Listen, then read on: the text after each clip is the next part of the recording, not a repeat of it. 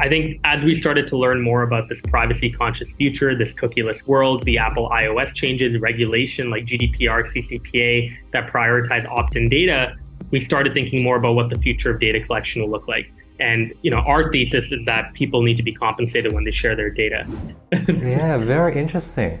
Yeah. So Swish, like I've, you know, I sort of did a deep dive in you. I'm sort of like you've been in the entrepreneurial game for like ages. You've been in it oh, for wow. the last six, seven years. You're like an OG entrepreneur before like internet marketing yeah. and making money online was a thing. Tell me a bit about your story and, and what you do, man. For sure. So I growing up never actually wanted to be an entrepreneur. It's worth noting. Like i wanted to be a lawyer when i went to college. Um, i debated quite a bit in high school. I debated for the national team in canada for three years and it allowed me to go to a bunch of world competitions. Um, typically if you debate at a high level you either want to get into politics or law and i thought law was going to be my calling. In my first year of college i was able to build a pretty massive instagram account for basketball fans. So I worked with my partner Elliot, who was actually based out of Sweden at the time, and we decided to build out this account at Dunk at DUNK on Instagram. So by the end of my second year, it had grown to about 1.5 million followers. It's currently at 2.7. And I decided to drop out of school, move to New York, live there for about two years. We grew the overall network, uh, which had now 21 accounts, 11 million followers overall across Instagram, TikTok, and Snapchat. And we started working with brands like Gatorade, Warner Music, Sony Music to promote their content on our channels. So that whole experience taught me a ton about community building, which I've used for myself personally on LinkedIn and on Instagram. And it also taught me a lot about the data and metrics that brands care a lot about. And through that experience of learning a lot more about data, I thought maybe building a company that gave people compensation for their data and provided high fidelity user data to companies would be a smart idea. And that was kind of the genesis of Surf four and a half years ago when we started it. Uh, we're obviously, you know, I'm still working on Surf full time, but throughout that kind of time of building Surf Out, I started speaking. I, you know, started writing a book, which I was able to release this year. Um, started posting a lot on social media. So a lot of other things came up while I was kind of building this this business Surf. That's amazing.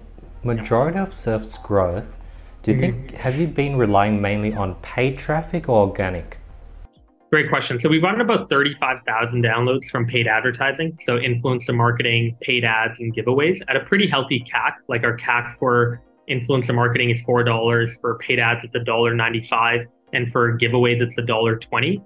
So pretty decent numbers in terms of customer acquisition costs. But yeah, we're, we're close to 250,000 users. So we've gotten over 200,000 users organically, uh, either through referrals, so people just telling their friends and family members about Surf, or through our customers, like our brand customers like Amazon Prime Gaming, Electronic Arts, and HP have promoted Surf to their audience to get them to download the extension and check it out.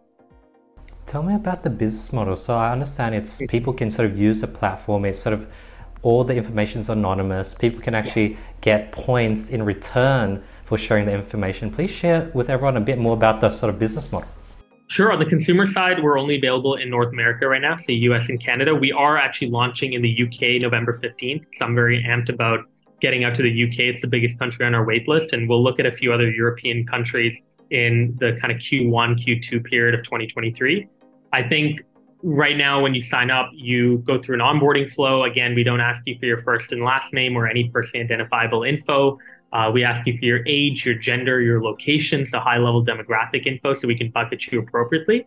And then it's entirely passive. So once you download the extension and start sharing data, uh, we don't ask you, you know, to take surveys or watch ads or click specific links to get that sort of data. You're just browsing the internet like you normally would, sharing data directly with us and getting points back that you can use for items, gift cards, discounts. You can donate your points to charity, and you can also enter your points into a giveaway. So there's a lot of optionality in what people can do with their points. We then take all, by the way, all of that data, which is anonymized, we put it into a dashboard and then allow brands like Netflix, L'Oreal, United Talent Agency to understand user behavior on the internet by buying a subscription to that platform. Got it. So the yep. moment the user installs the app, yep. is it starting to collect the information right off the bat, or do they have to trade and be like, hey, I want to sell my information for points, or is it ongoing? Mm-hmm. It's ongoing. So right away, when you download the extension and turn it on, which you have to turn it on, um, you're going to start sharing data with us. There's a few things to note. I mean, number one, through the onboarding process, we do try to instruct people very clearly what data we collect and what we do with that data. Transparency is one of our key values at the company. So we're not trying to hide away from the fact that we do collect user data. We're also not trying to hide away from the fact that we sell it. We are very much trying to keep our users in the loop. And then the second thing is at any point while you're sharing data, if you as a consumer want to manage that data, you can do that. So if you want to, you know, go in and delete certain items and you don't want to share with us, you can do that in 24 hours, uh, and you can immediately start deleting data that you don't want to share, uh, and we would obviously get it. So we're again, along with compensation and transparency, we are also trying to protect people's privacy. We are also trying to give people control over their data. Interesting. And during the onboarding process, mm-hmm. do people just put in their age and gender, or what is sort of you like required? Yeah, it, you put in your email, which is obviously just to verify that you're a human being. Um, we put in your age, uh, age range actually, not even your specific age, it's a range. So 18 to 26, 25, 26 to 35, 35 to 50, etc. And then finally, you put in your gender and location. So gender, you can obviously click I prefer not to say, uh, male, female. We have a bunch of other options as well um, if you obviously fit into any of those other categories. And then in terms of location, we're obviously available in every city in North America. So you just put in your location, what city you reside in, you get immediately into the platform. There's actually a ton of early points we give our users just for signing up. So you'll have enough points when you sign up to literally go in and redeem a reward if you wanted to. Uh, I don't know if it's a reward you necessarily want, but that's a different story. But if you are skeptical and you're like, I don't think Surf is going to work, you can actually immediately go and redeem a reward. You'll get the reward in your inbox, and hopefully that validates to you that we're not, you know, we're we're not a scam. This is totally legitimate. Uh, we're, you know, a venture-backed company, good credibility, etc. What type of rewards do you guys offer? Yeah. So right now it is predominantly discounts that we offer that are exclusive though. Like these are discounts you can't find on Honey, for example. Um, so the discounts we offer either are percentage off purchases, so like 15% off your next purchase, um, or it's fixed amount off, so like $20 off your next purchase. Um, so the cool thing about having a variability in that is like obviously you know $20 off your next purchase sounds great, but imagine you got like a 25% off next purchase code and you bought something for $200. I mean that's obviously you know 50 bucks right there. So the kind of variability in savings is pretty great. Uh, we also have some items that we offer, like luxury items. Uh, you definitely have to save up your points for five to six months in order to get them. Uh, but we've had some users that have gotten like a Nintendo Switch or AirPods directly from our platform, which is pretty cool.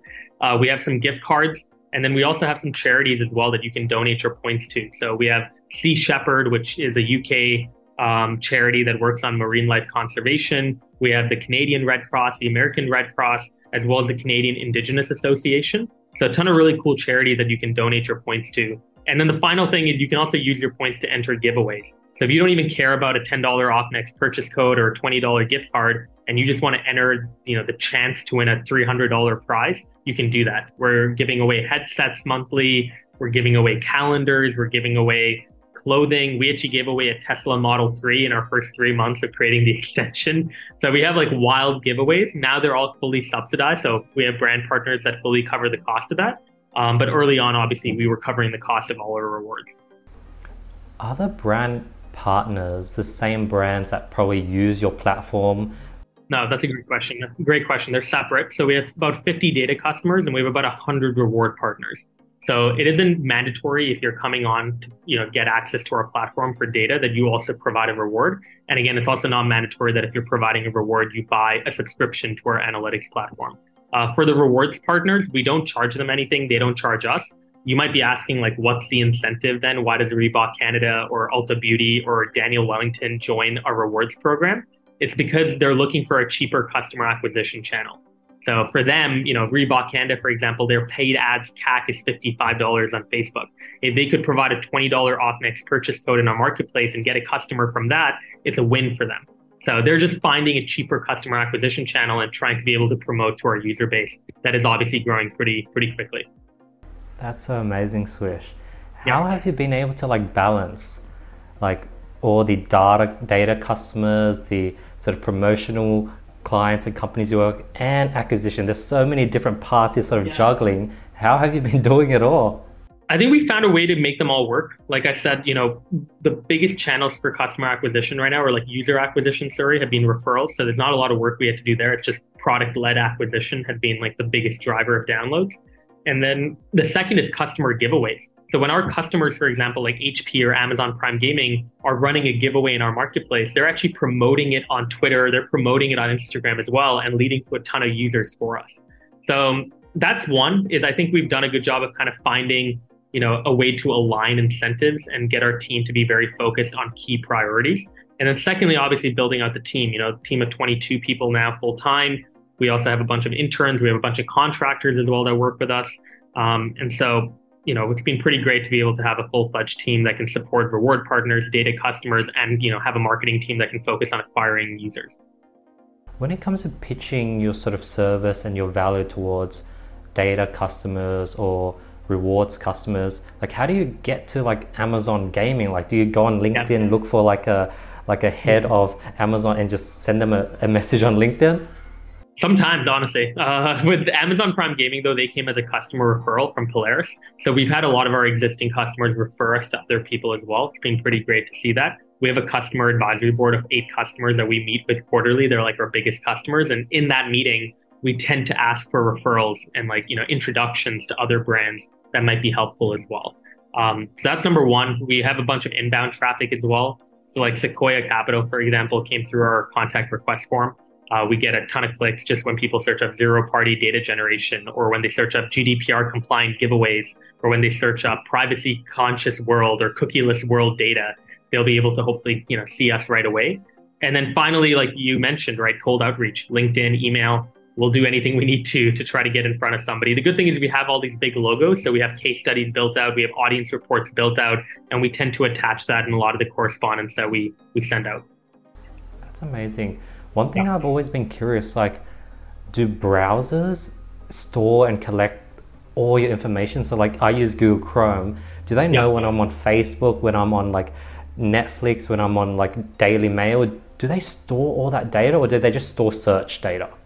Yeah, they typically just store search data, um, which is how they know all about kind of where to send you an ad and like what ad to give you because they know what you're searching.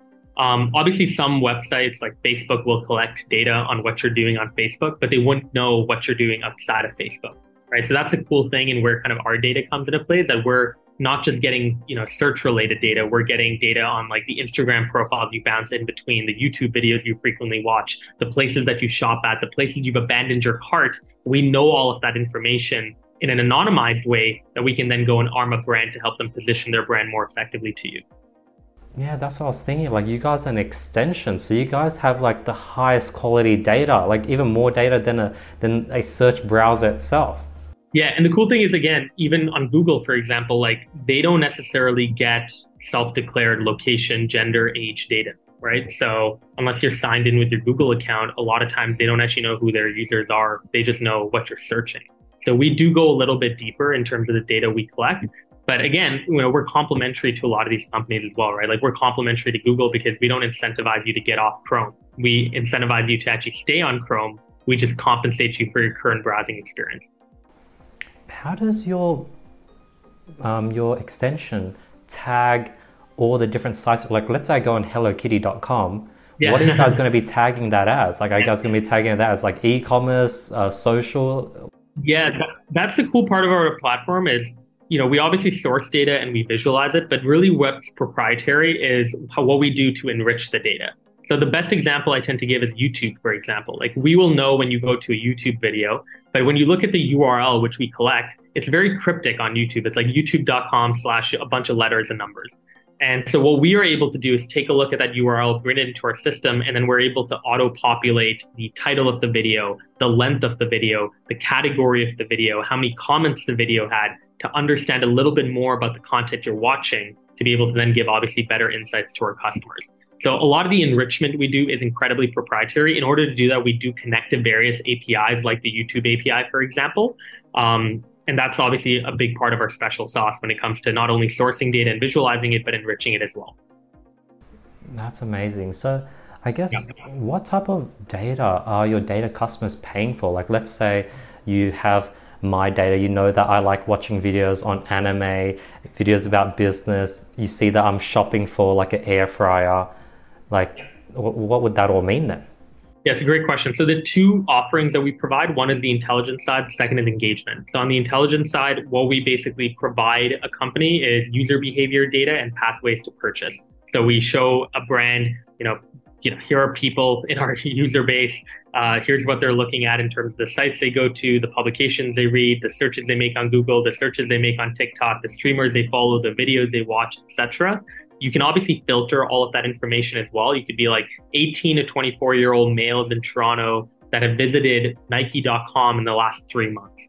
I want to now look at their browsing behavior specifically and take a look at what they're doing on the internet. The second thing we also provide is, you know, within intelligence is pathways to purchase.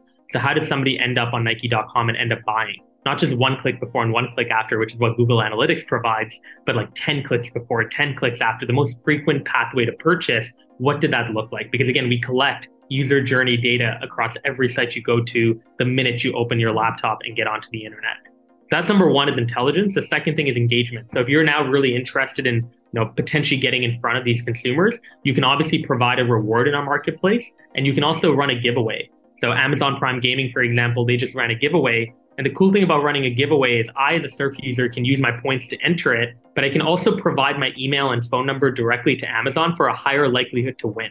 So like more entries in the giveaway. And so Amazon Prime Gaming is not just getting web data then, they're also getting emails and phone numbers from users who are fully opting in to sharing their email and phone number just with Amazon Prime Gaming in order to get a higher likelihood to win their giveaway. Now, are you guys, when like a company like Amazon Prime does a giveaway, yeah. would you then sort of giving them access to only the people that have history with, say, gaming and, and viewed something related to gaming, or are you going to have that giveaway apply to yeah. your whole user base? So that's a great question. The giveaway will be available to everyone. Everyone could see it but you know we'll, we will send push notifications through the extension. We will send an email that's very targeted to people who have uh, kind of an inclination towards gaming uh, and towards gaming related content.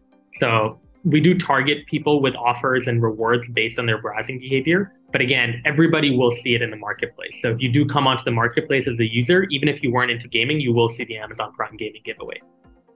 Yeah because like i was just trying to think because like if you sort of do a targeted list. Yeah. You can offer much higher CPMs if you're charging it by the CPM, but then they just might want to just hit your whole list. So it's like, yeah. Yeah. Yeah. It's cool because again, the way we communicate with our users, we're very protective of things like their email. So we'll never share your email with a brand. Again, the only time a brand will ever get an email from our user is if they fully opt in to share with the brand directly. So through a giveaway, that's entirely up to you and the brand whether you want to share that email or not. But if you're providing an email on sign up with Surf, we're not sharing your email to any brand, no matter how many times they ask or how much they pay. Out of the pathway to purchase, the data research, and the rewards, yeah. which out of the three has your clients found the most valuable and, and used the most? I think definitely overall browsing insights and then giveaways. Giveaways have been really cool. I think obviously we're not the first giveaways platform in the world and you might even ask the question like well couldn't a company just run a giveaway on their own?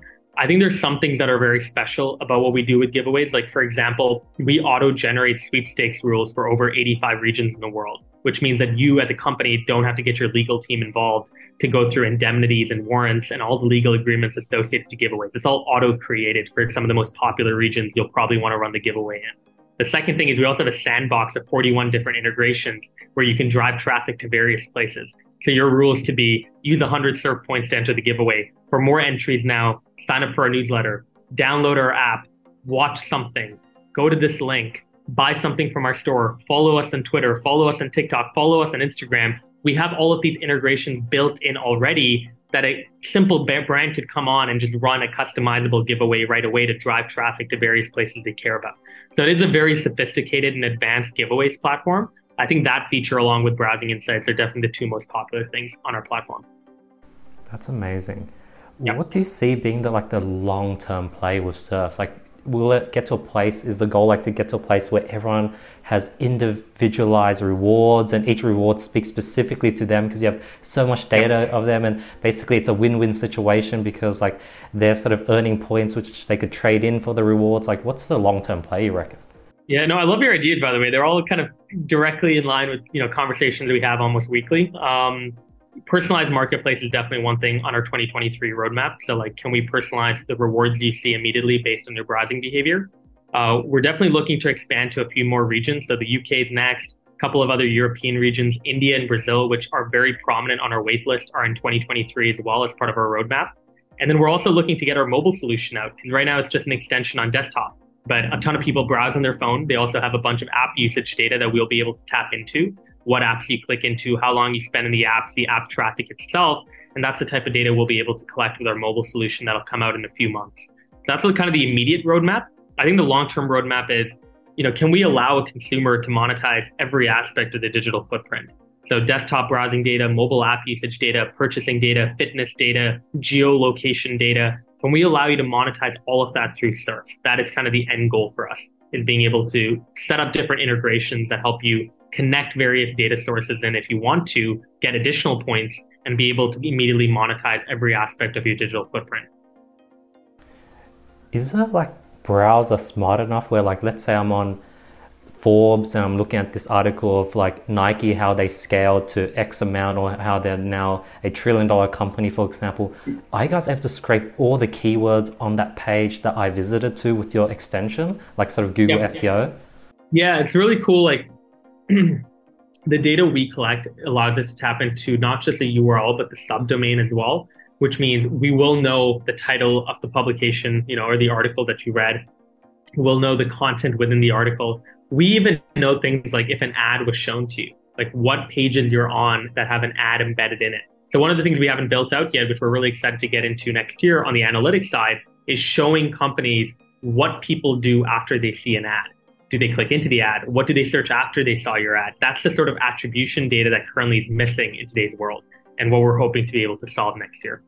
Do you guys just have this massive vault of data that you're just building out algorithms to eventually figure out how to sort of tag and make sense of? And you just have all this data just being collected, slowly being uncovered? Yeah, we're close to 2 billion URLs now from our users in about seven months. It's crazy. We're growing about 5.6 million URLs per day right now. Um, so yeah, we have like a, a chest of anonymized and you know GDPR compliant, ethically sourced data, which we're really happy about. Uh, that we can now kind of glean insights from, obviously depending on what customers want to see and what they want to get. When you said that, you guys could also see like advertisements that are embedded on that website. Like, what does that mean? Because like do you see a visual? Do you visually have like a no? No, we don't visually see it. We can just we we can understand based on the pixel associated to the ad what ad it is. Like if it was a Foot Locker ad or a Reebok ad, we can't obviously visually see what the ad looked like. Um, but we can understand if an ad was displayed on a page that we went on, and then obviously understand what you did after, which again is the information we would very much want to provide a, a company. Interesting. So let's say you scraped a bunch of data of a bunch of people who clicked on a Footlocker ad. You could then see what where they were beforehand, see if majority of them were reading an article about soccer, and now Footlocker knows that soccer related articles lead to them visiting. Oh yeah. wow! Yeah. yeah, exactly. Yep. That is amazing. Yeah, it's pretty rich data. But again, the beauty of it is that it you know no user has to feel afraid of like you know their name even being involved because we don't even ask for that info. So i love the fact that everything is anonymized. It's always going to be that way. Um, i don't anticipate changing the onboarding to ask for things like first and last name ever. Um, so we're excited just with kind of the approach of being you know privacy first uh, but also more importantly transparent with our users about everything we do on our on our backend how does like Google work? Because you know how you can go on Google Chrome and see like your past search history and you can just see what you've searched. Are they legally not allowed to attach that search history to your Google account and, and email and name? No, they're not allowed doing that for sure. Um, unless you again fully opt in, which they don't currently have a service to allow that. Um, they do take insights though, right? That's Google Analytics, which is quite surface level. Like Google Analytics will tell you you know, here is where people have come from, you know, for to your site, here's where people mainly came from, here's where they went after. Uh, here are kind of the audiences that tend to come on your site in terms of age or, or in terms of just, you know, where they're located based on their IP address. But again, the data we're obviously talking about here with Surf is a lot more detailed, especially across not just search results, but also across, you know, individual websites, like what pages on Facebook are the most popular that 18 to 24 year old females in New York go to on a monthly basis. That's the type of stuff you will never get from Google Analytics. That's so cool. What has been the biggest um, bottleneck stopping you guys to scale regionally? Has it all just been legalities? But isn't it just like a simple? Yeah, it's not. It's not legality at all. You know, we're, we're GDPR, we're CCPA compliant. I always joke, you know, going to the UK, there's no legal stuff there because like GDPR requires companies to let people request their data, download their data, and delete their data. We let our users do all three of that along with compensating people for their data, which is not something that any privacy regulation in the world right now dictates companies to do. I hope they, I hope privacy regulation does that in like three to five years. And I, I do think we're setting a new standard for privacy in terms of what we're doing with Surf. But right now, we are over and beyond what regulation requires companies to do. The biggest thing for us is number one, do we have a marketing budget in order to be able to scale quickly in that new region? You know, partner with influencers in that region, run paid ads, work with you know press and publications within that region that a lot of people, for example, in England read. And then secondly, I want to find local reward partners. You know, ideally, if people in England come on, I don't want them to just see international conglomerates in the rewards marketplace. I want them to see Pret. I want them to see Sainsbury. I want them to see their local grocery store or their, you know, fast food chain that is very local to the UK because that'll allow them to relate to our brand a lot better. Got it. So yep. if you were to just release the extension worldwide. Anyone can install it. Yeah. Not everyone could actually use the rewards because they're located in different. Would it just make it yeah. seem too spread out and too thin? Is that the reason why you didn't just go worldwide? Yeah, like I just don't think the consumer value prop would be there. You know, like I just think a lot of people would definitely download it, uh, but a lot of people would just uninstall it because it'd come on and they'd be like, well, there's no reward here that I could actually use and redeem because all of these are mainly based in Canada and the US. Uh, and that, by the way, is written in a lot of our reward statements. Is like you can only redeem this in the Canadian Nike marketplace or the you know Reebok US marketplace. So that is one big reason. I think the second thing again is you know for us when it comes to getting data, we want to make sure that we're getting data from active users as well, not just people who are downloading the extension. So that's where we also want to take our time to build a relationship with our users, make sure that they feel comfortable with what we're doing here, because it is a paradigm shift in some ways and we want to make sure that we're we're taking time in building that relationship with our users because I think a lot of companies have gone for the Armageddon, let's get data at all cost play, and that's obviously been terrible for consumer trust. So I really want to take our time to just build consumer trust because if we nail that part, you know, I know that we can be a data partner for people across other types of data as well, not just browsing data. For each market, how many months or how long does it usually take to load up all the rewards partners or the data customers or the, the acquisitions for just users? Like you have to load up a lot beforehand for each market. Like how long does that take? Well, the data customers is not necessary because again, the cool thing about our rewards marketplace is that it's fully subsidized by our brand customers. We don't pay anything out of pocket anymore. So from a gross margins perspective, our costs are actually mainly on the customer support side for enterprises and on our server costs for the analytics platform. There's nothing around user acquisition costs or being able to pay people for, you know, redeeming rewards. That's not part of our costs anymore, which is pretty great. But yeah, on the data customer side as well, it's worth noting like we do have customers globally. So it's not just, you know, our customer base is definitely, you know, primarily in North America, but we do have like Wunderman Thompson UK, for example, that signed up about a year ago because they were interested in North American data. You know, North American audiences are very key for a lot of conglomerates and big companies, and they're very interested in understanding what people in North America are doing. On the reward side, I mean, we're now at over 40 reward partners that we've gotten for the UK marketplace. We started, you know, that big kind of campaign to find them and bring them on about three weeks ago, uh, and we're launching obviously in a week in the UK. So yeah, three to four weeks, I think, is what we kind of need as a buffer period to bring on a bunch of reward partners. It's also worth noting we went back to a lot of our existing reward partners and said, hey, Ulta Beauty, for example, are you willing to also provide rewards that people in the UK can redeem and use? Right. So we did go to a lot of our existing partners as well and say, can you expand your offering it factors in the UK? Um, but yeah, that's pretty much it. Again, you know, with the UK launch coming up, you know, the first and biggest marketing channel for us is going to be our waitlist. You know, we have over 8,000 people in the UK that have signed up for the waitlist to be notified when we're available in that region. So we're going to be sending them a few emails in the first two weeks after we launch. I love how you guys have been really like steady with it and like sticking with like a small pool, really making sure that pool has the best experience possible. Everything's inbound through a form, so you're not just accepting everyone in. You've been slowly sort of spreading it and making sure that all parties are happy. Like it's just yeah, it's such a patient approach. Yeah, hundred percent. I mean, don't get me wrong. Obviously, if if I raised hundred million dollars tomorrow, I'd love to bring up a bunch of teams and say, hey guys, we're going after five new countries uh, in this quarter.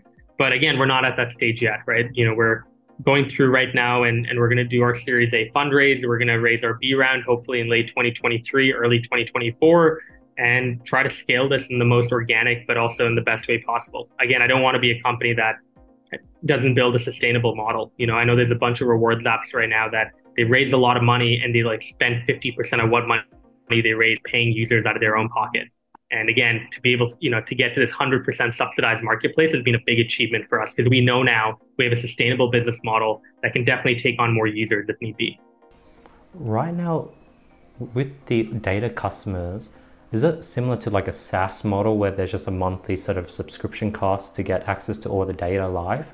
Yeah, yeah, it is. And a lot of our customers do pay on an annual and biannual basis. So they pay upfront for 12 to 24 month access to the platform. Interesting. And that will probably be the main driver revenue wise for the company long term. It is, yeah, absolutely. I think it's actually currently, by the way, the only revenue source is just the analytics platform and subscriptions from there.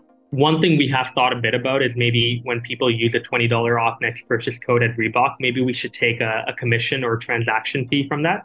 Um, we haven't done one yet, but we know some of our reward partners are open to it from the kind of the early conversations we've had. So it might be a secondary line of revenue we look at in the next few months. Yeah, that reminds me of like the cashback sort of companies and schemes, how like the yeah. companies would pay to reach their whole email list with the rewards offer and like if they're able to run a whole company off that and that's just something you're doing on the side or secondary yeah. like huge potential. It is. And the cool thing again the, the biggest difference between us and any of the Rakutens of the world or whatever is the cashback model requires people to make a purchase first before they get points. We don't have to do that right? We can give people points up front you know they can go and use those points and then we can make our money when they go and use their points and get value. It's a win-win-win for the brand for the user and for us. Interesting are you in the crypto space at all by any chance, Swish? Not yet. We've thought a little bit about it. And the reason I said not yet is because it's definitely something we've thought about on our roadmap. One of the things we have thought a lot about is from kind of feedback we've gotten from our users is can we tokenize surf points and maybe get a surf token? Because a lot of users love our rewards marketplace, but some users want tangible cash, not rewards as good as cash. They want real cash. So we have t- thought a little bit about tokenization. We've talked a little bit even about you know the data system we built out what if it was decentralized and you know companies essentially could buy consumer data like they were on Amazon? Like you could query the system for 18 to 24 year old males in Toronto and get a packet of data that has all the information you need in it. Imagine that to be the system now and not a visual dashboard that has graphs and all these other visuals that some companies generally don't need because they have a 15 person data science team and can model everything out on their own. So that's something again that we're thinking about. We haven't pulled the trigger on anything yet, but we're definitely observing the market and trying to gauge where we go from there. Currently, what's the biggest sort of analytics data company out there in the world at the moment that sells data to these top companies? There are a few. I mean, on the market research side, I'd look at like Qualtrics, Gartner. Um, those are some of the bigger ones. Again, they're not related only to marketing data. Some of them also do like HR, for example, or financial data. Um, in the marketing space, I mean, legacy web data providers include SimilarWeb, ComScore, Nielsen. I think Nielsen's a very big one. Um, so those are some of the legacy players that typically rely on cookies and traffic panels to generate their data, not kind of a, a consumer app like we built out that's generating it in a more ethical way, in my opinion. How big can those companies get? Because they're relying on like the yep. say like the top 500 companies who sort of need that data. But once you go below the top 500 companies, like the local mom and pop shop isn't really going to be buying data.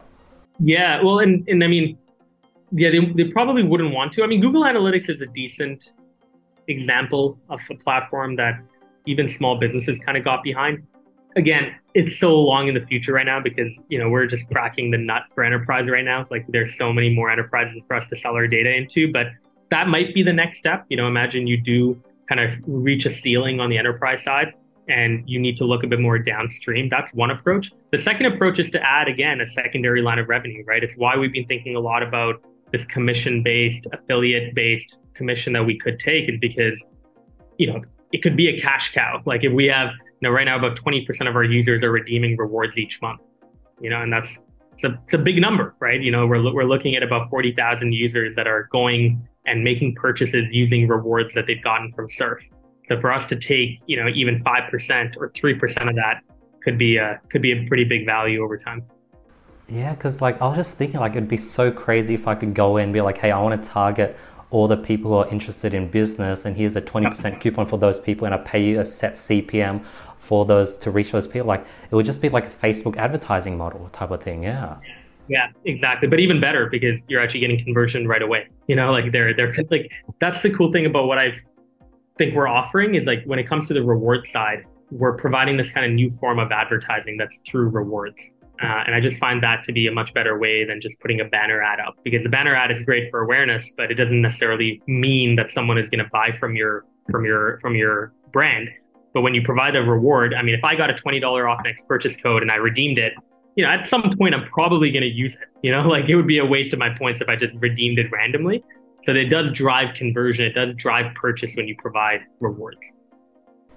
It reminds me, so I have like a friend who has like a meat company and he sells like ham and, and sliced meats to Woolworths, our big grocery store. And for him to promote his product in the store in, in Woolworths is he has to offer a discount on his meat. So if it goes from four dollars down to two fifty, he's paying a dollar fifty for every single sale.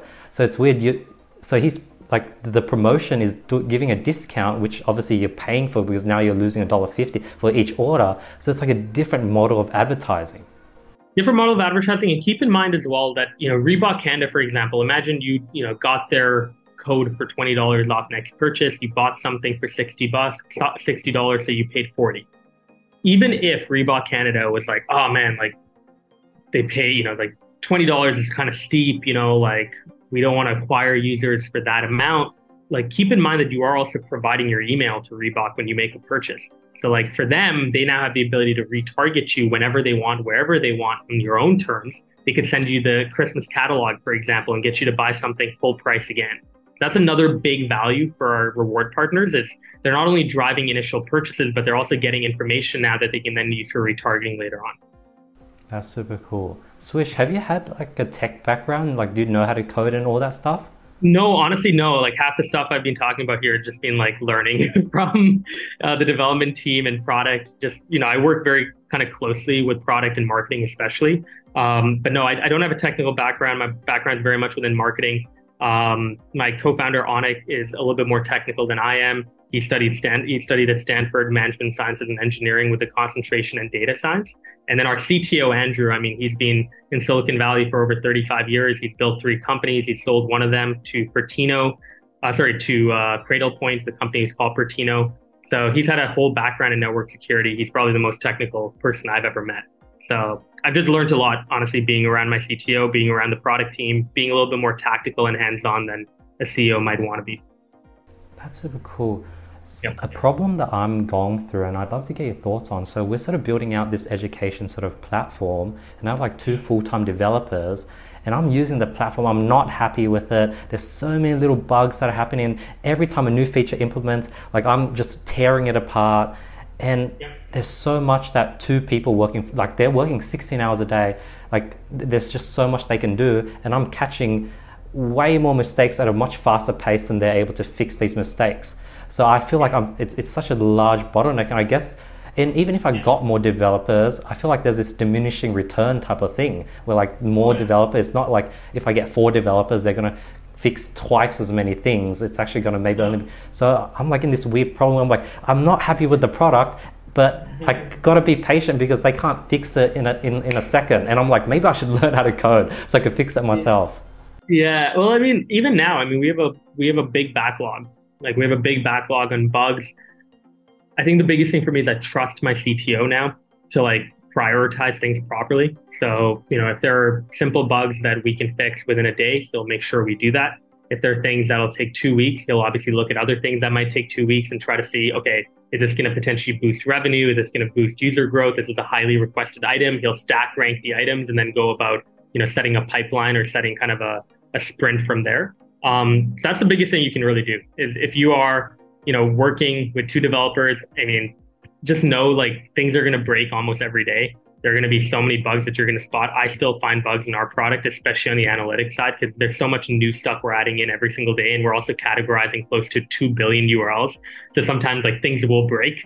Um, but again, as many bugs as I like to find now, I also try to obviously point them out, but then still help the team stack rank them to really like when I do report a bug, I do tell people like, hey, this is something I'd love to be, you know, I'd love I'd love for it to be fixed in a day. I'd love for it to be fixed in a week. You know, and then there's some stuff that I'm like, you know, just put add this to the backlog. We can get around to it next quarter, or we can get around to it next year. So I just find being a little bit more clear with my developers on like priorities whenever I kind of spot a bug has been pretty helpful to kind of their job and how they stack rank and, and prioritize different things. Interesting. What's the best way to stack like stack rank things? Like let's say you have things from cosmetic changes, small bugs, a button's not working, you want a better AI that can sort data better, and that's a big project, but that's important, but you can't complete it in a day. How do you stack rank so many different? What's the best method?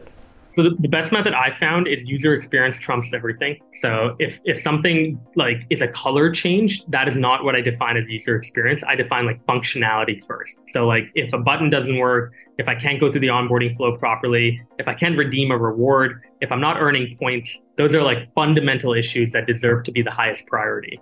Past that, there's definitely the larger long-term revenue projects, right? So like, you know, adding in ML and AI, for example, to sort through your data at a higher velocity might be something you want to build in. You know, you might want to look at taking a look at you know your filtering and segmentation capabilities and deepening them. You might want to look at visualization and summarization and making that more beautiful. That's all long-term projects that I typically set across a quarter. So, you know, again, four quarters in a year, you're probably going to have four long-term projects typically. You might obviously have more if you have a much bigger dev team, but typically you'll have four big long-term projects um, that will hopefully get done every quarter. And you'll hopefully be able to kind of see progress every month. And then the final thing is obviously all the color changes, the text changes, the font changes. I mean, those are kind of like near the bottom. And you know, the reason they're near the bottom is because devs are human beings, right? Like devs have days where they're like, I do not want to work, but like I might as well just look at the bottom of the backlog, see what's easy, and just get my momentum going. You know, it's similar to me. Like if I ever feel like I'm demotivated to do work, I try to find the easiest task I could possibly do, get it done, and then that kind of gets me in a groove. So I typically call it like the bin list. And if you just put something in the bin list, typically it's not going to go and stay in the bin list for five months. It'll be done, but it'll be done more in the dev's time whenever they can kind of get to it and whenever they feel like they need to get motivated again. Yeah, I think I need to redo it because right now I just have like important, urgent, super, super urgent, super, super, super urgent. So I think you're right. Like just sorting into like a like an easy bin list, then like a projects like sort of list, and then like user experience, anything that's affecting users today.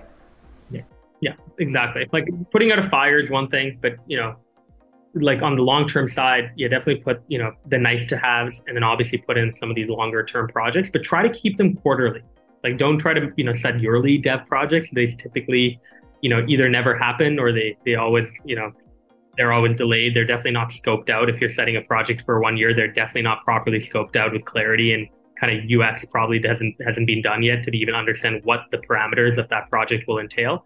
So typically the longest projects are quarterly. Do you have like a staging version or testing version of the app. Wherever new extensions created, then it goes into there, and then you go through revisions again and again until it's good. Then you put into the live.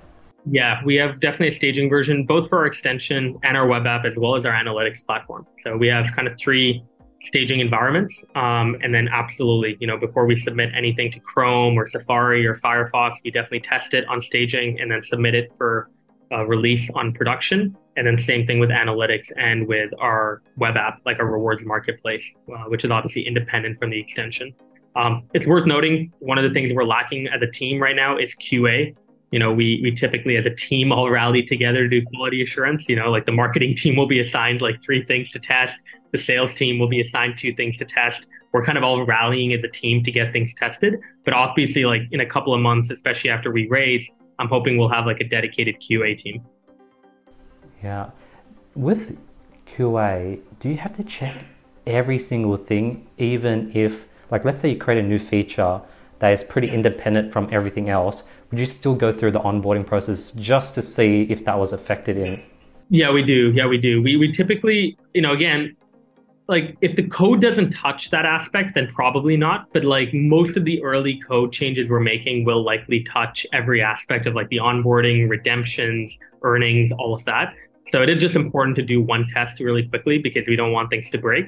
Um, but again, I mean, like if the change, for example, was like we made a more colorful UX and we added in like a couple new words into the settings page and we gave people the ability to download their data. I mean, that's probably not going to change the onboarding flow that much. So we don't test that as rigorously for sure.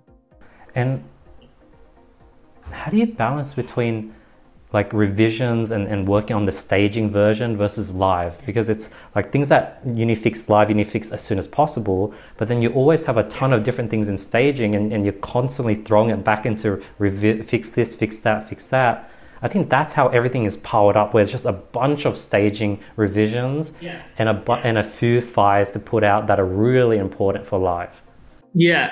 Obviously number one like early on, like when things were breaking, which I would say they were breaking quite often actually within the first two three months of the extension coming out. Like we had you know redemption issues. We had people not earning properly. We had people not able to sign up even if they were in north america we had uh, a, a bot issue as well like we had a few people that figured out a way to skirt the system and were like just searching like on bing for example like clicking every two seconds to earn more points so we had to build in like a daily weekly and monthly cap on points so people can only earn up to a certain amount. And we've looked at like the average amount of time people browse for because we're not trying to encourage you to browse 20 hours a day, for example.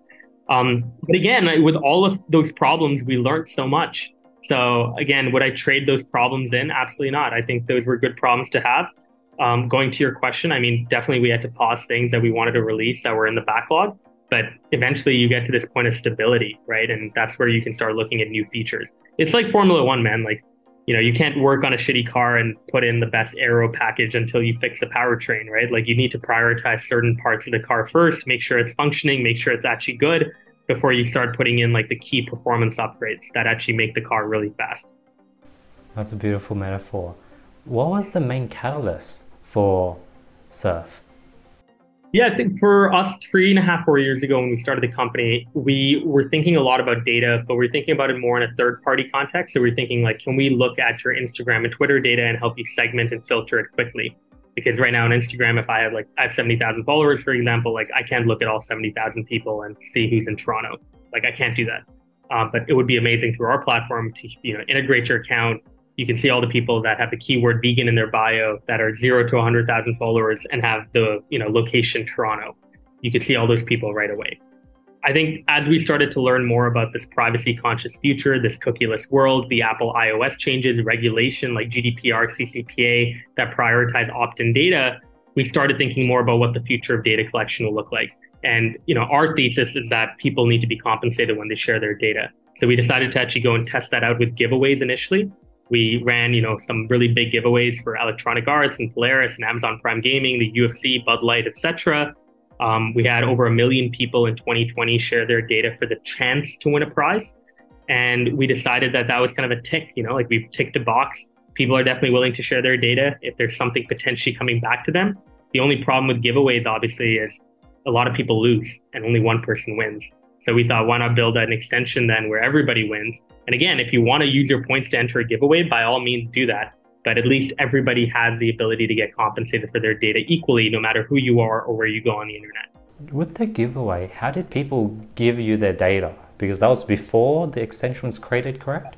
Yes. Well, that was, yeah, before the extension was launched, we definitely had a giveaways platform. Uh, the experience actually looks very similar to what it is now. So when you click giveaways, even in our marketplace now, and you want to use your points to enter a giveaway, um, which is obviously a new feature because before the extension, we didn't let people use their points to enter giveaway. There was no points in the first place.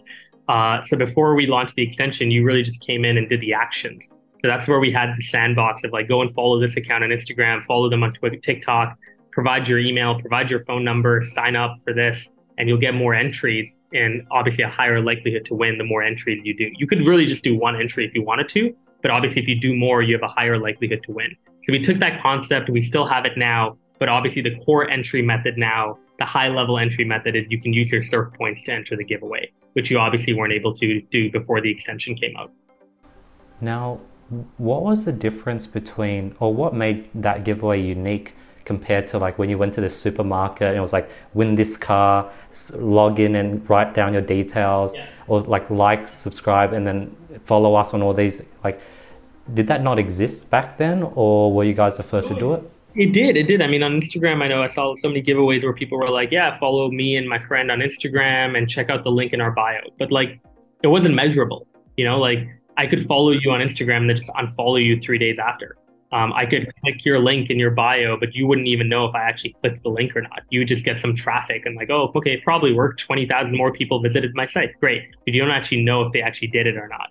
So I think what we did is we added in a bunch of more integrations. So like, you know, one of our integrations is like buy something from a company store and you'll get additional tickets. You know, like that is not something that a person could build overnight. It's it's deep code. It's it's proprietary to our giveaways platform. We obviously measure everything, so we validate the action to make sure it actually happened. We auto generate sweepstakes rules, which are incredibly important right now because if you put out a sweepstakes now and you don't have proper rules, you'll just get flagged. You might even get a lawsuit. And then finally, we also really did a good job of taking all the giveaway data and putting it into our analytics platform. So in the analytics platform now, you could actually see all the people who entered your giveaway and all the information you have on each one of them. So if you gave me an email, I'll see that. If you gave me a phone number, I'll see that. If you didn't give either information, but you gave your Twitch ID, I'll see that. So you kind of have audience profiles built out in our platform now that you can then go and export and start using for retargeting whenever you want. Wow. Was there like a purpose or need that made you build this? Or did you just think it was a good idea? Let's try this out and let's see if we collect data. I don't think there was there was a kind of a deep rooted purpose. Obviously, like I don't think I grew up being like I'm going to, you know, compensate people for their data. I don't think that was a thought that ever came to my head. I just think marketing is something obviously I've been very passionate about for a long time. I'm very passionate about the problems in the marketeer space. I think the biggest problem coming up is going to be cookies going away on Chrome next year. That's going to have a humongous effect on companies. I think Twilio had a state of consumer engagement report they released last year where they found 81% of companies are still dependent on third party data like cookies, traffic panels, trackers. 55% of those companies say they're not ready for a cookieless world, and it's literally coming up next year. So I'm very passionate about all of that, and that's why I thought, you know, building a solution wherein we don't just serve enterprises, but we actually compensate people for their data is just cool. It's a world that I personally would want to live in, a world where every person has the ability to monetize their personal data if they want to do that. That's amazing. I really appreciate your time today, Swish. I, I could go on forever, but I want to be respectful for your time. Where can people find out more about what you do and, and follow you along on your journey? Sure, yeah. If you're interested in surf, check out joinsurf.com. Again, we do have a wait list. So if you are in Australia, New Zealand, India, whatever, feel free to join our wait list and we can notify you when it's available in your region. And then LinkedIn is definitely the best place to uh, connect with me. Um, just Swish Goswami should hopefully be the only Swish in your network. And that's the, the best place to get in touch. That's beautiful. Thank you so much for your time today, Swish. I really appreciate it. Like, we were able to, like, I was surprised. Like, I went really deep. I was able to really nerd out with you, and I can definitely tell you're in the trenches. You're like Elon Musk, where he's like at the factory, you're trying to figure out, work with the developers, not only focus on the marketing side of things, but you really want to get into nitty gritty. I could tell you've been like, like bug testing you, you're like you want to create a good experience for your customer and you're just as frustrated as me when you see something that's not good because you're like no my customers are not going to be happy. So i can definitely see like you're like a purebred entrepreneur appreciate that definitely didn't happen overnight you know a lot of learning just from you know experiences i've had with people who left the company before experiences i've had from mentors that i've had books i've read the pandemic definitely helped in terms of my management style so thank you so much that means a lot but it wasn't something that I was just born with for sure. yeah.